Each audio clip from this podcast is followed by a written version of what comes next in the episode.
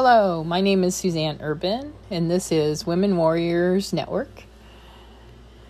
And in today's podcast, I'm going to start calling this Fearless Fridays. And so I read, will read a little bit um, from my book, Fearless and Moving On Overcoming Fear. It's a testimony of how me and my husband are um, walking in victory and not victim and so I just pray that as we work with these Fearless Fridays, that um, you will find freedom. So it's freedom from fear on Fearless Friday. Whoa, that was a mouthful.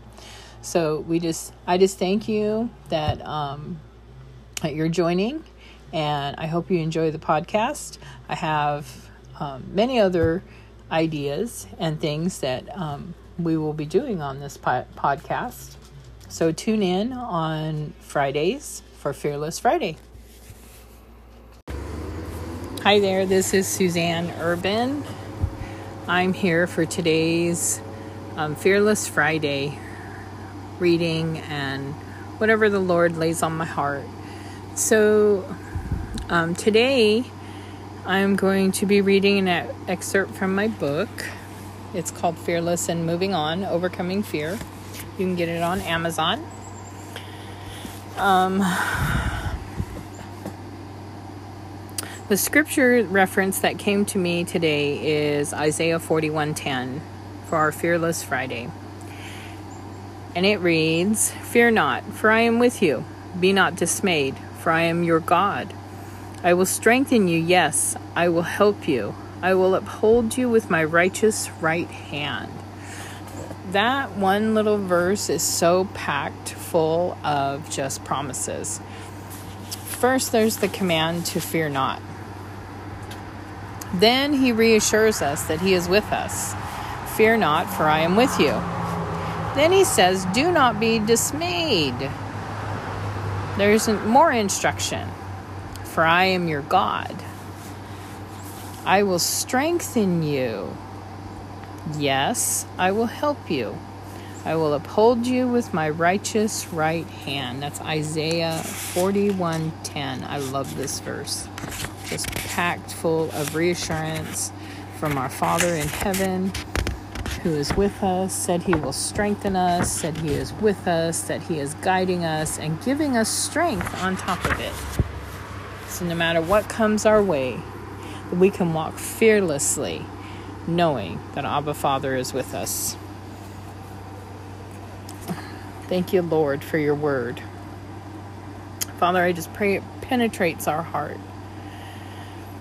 so that we can hide your word in the depths of our heart, so that when we need reassurances, that you bring to our remembrance that which we have read and that which we have um, studied. In Jesus' name we pray. Amen.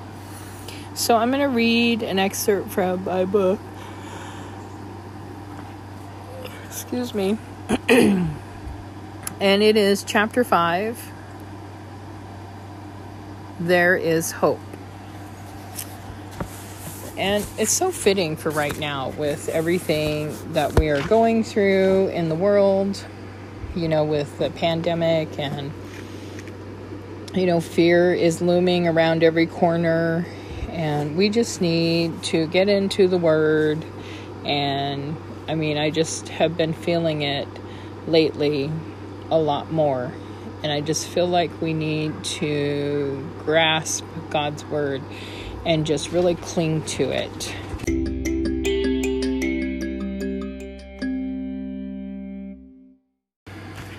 Chapter 5 There is Hope.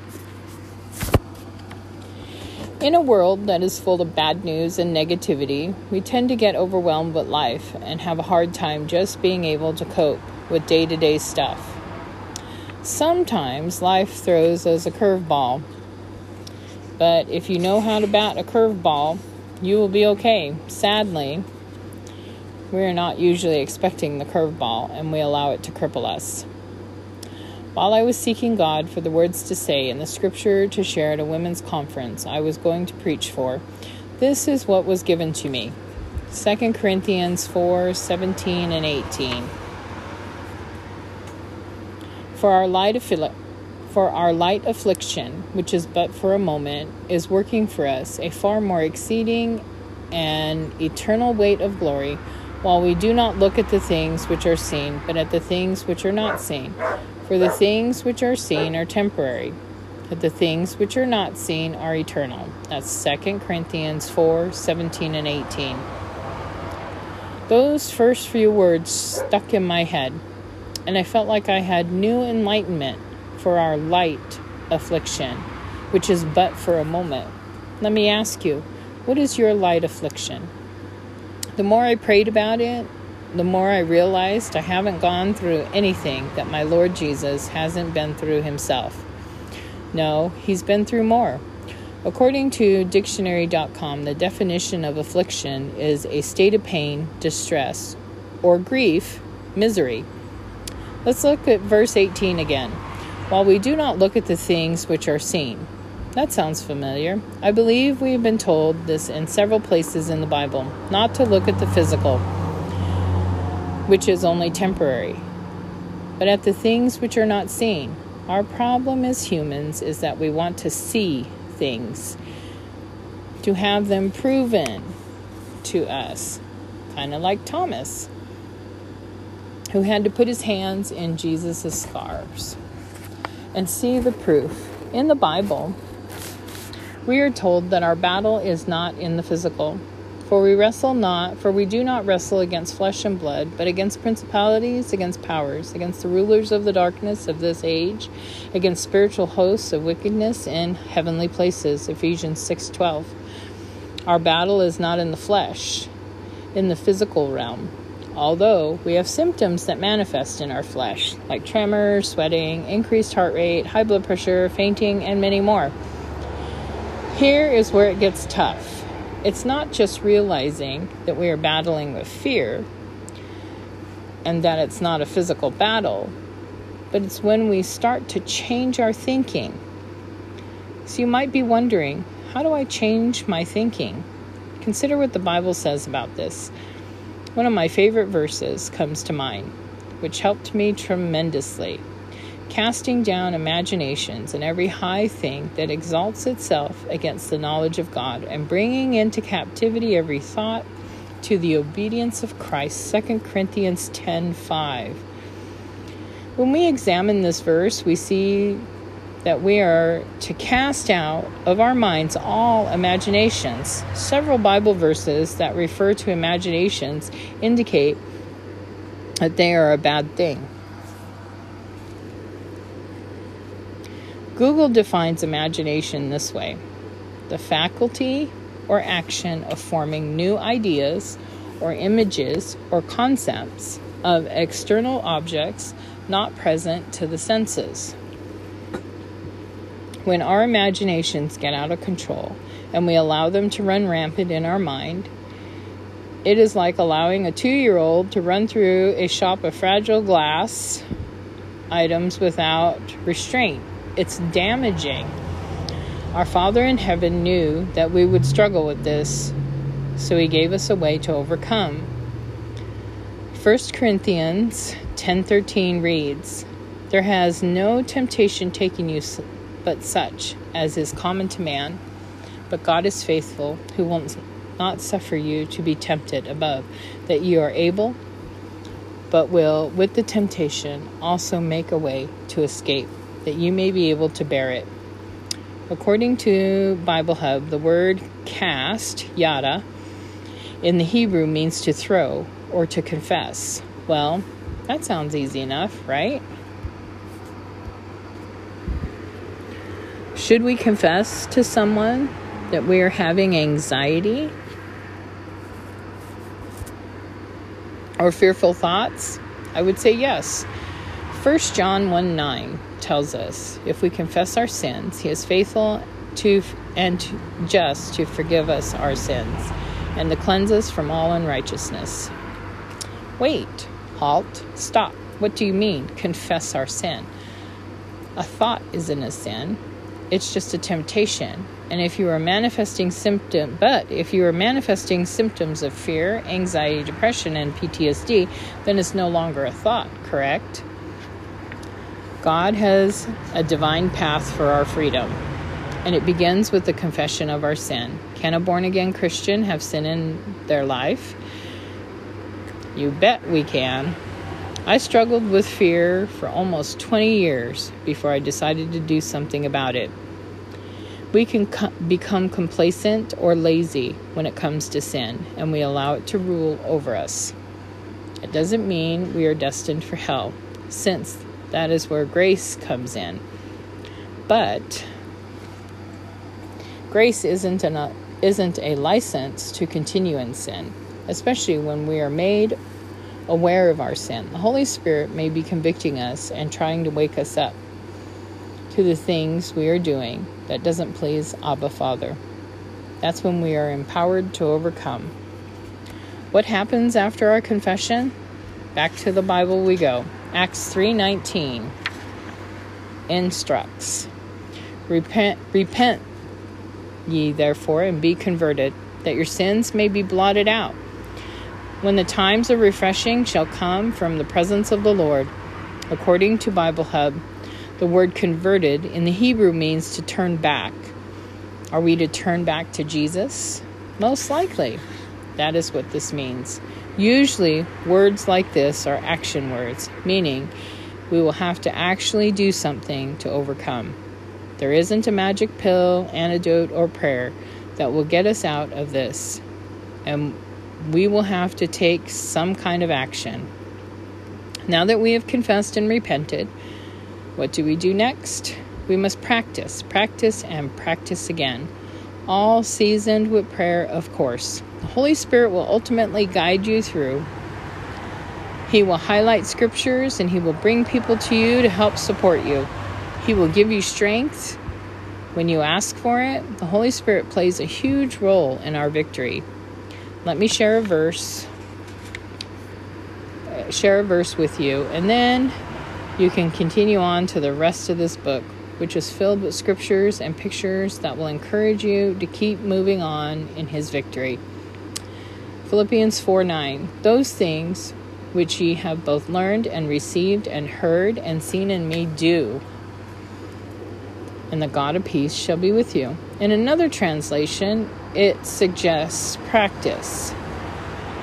In the Amplified, the things which you have learned and received and heard and seen in me, practice these things in daily life and the God, who is the source of peace and well being, will be with you.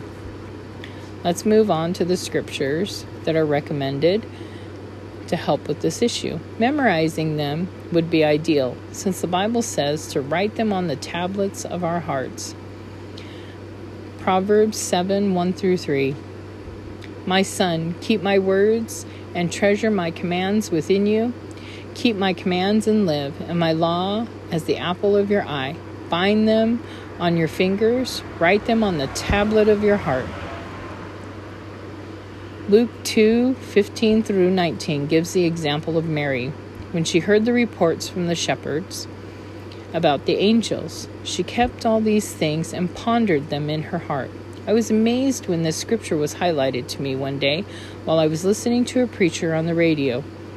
So I looked it up and was so amazed by verse 19 that she kept all these things and pondered them in her heart. Let me ask you this what things are you keeping in your heart to ponder? I had to ask myself the same question, and I still ask this question to this day. Luke 2 15 through 19. And it came to pass as the angels were gone away from them into heaven, the shepherds said one to another, Let us now go even unto Bethlehem and see this thing which is come to pass, which the Lord hath made known unto us. And they came with haste and found Mary and Joseph and the babe lying in a manger. And when they had seen it, they made known abroad the saying which was told them concerning this child. And all they that heard it wondered and those things which were told them by the shepherds. But Mary kept all these things and pondered them in her heart.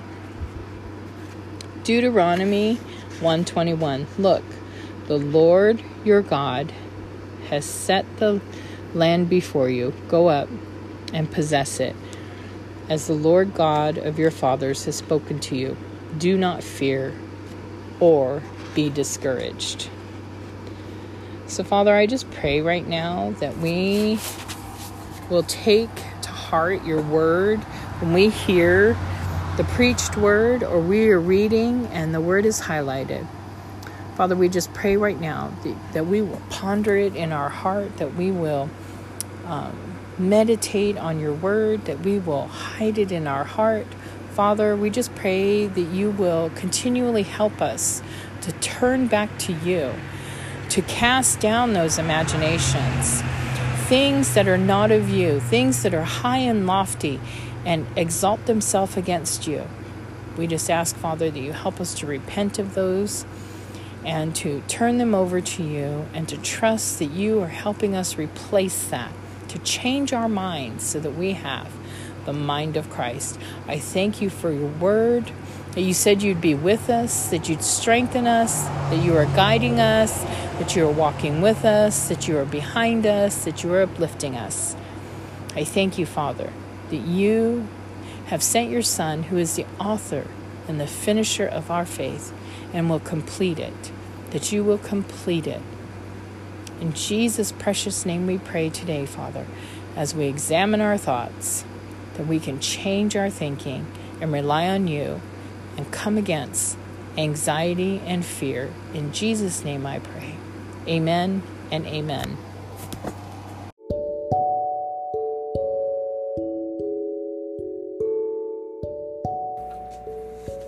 Thank you for tuning in today and we shall see you tomorrow.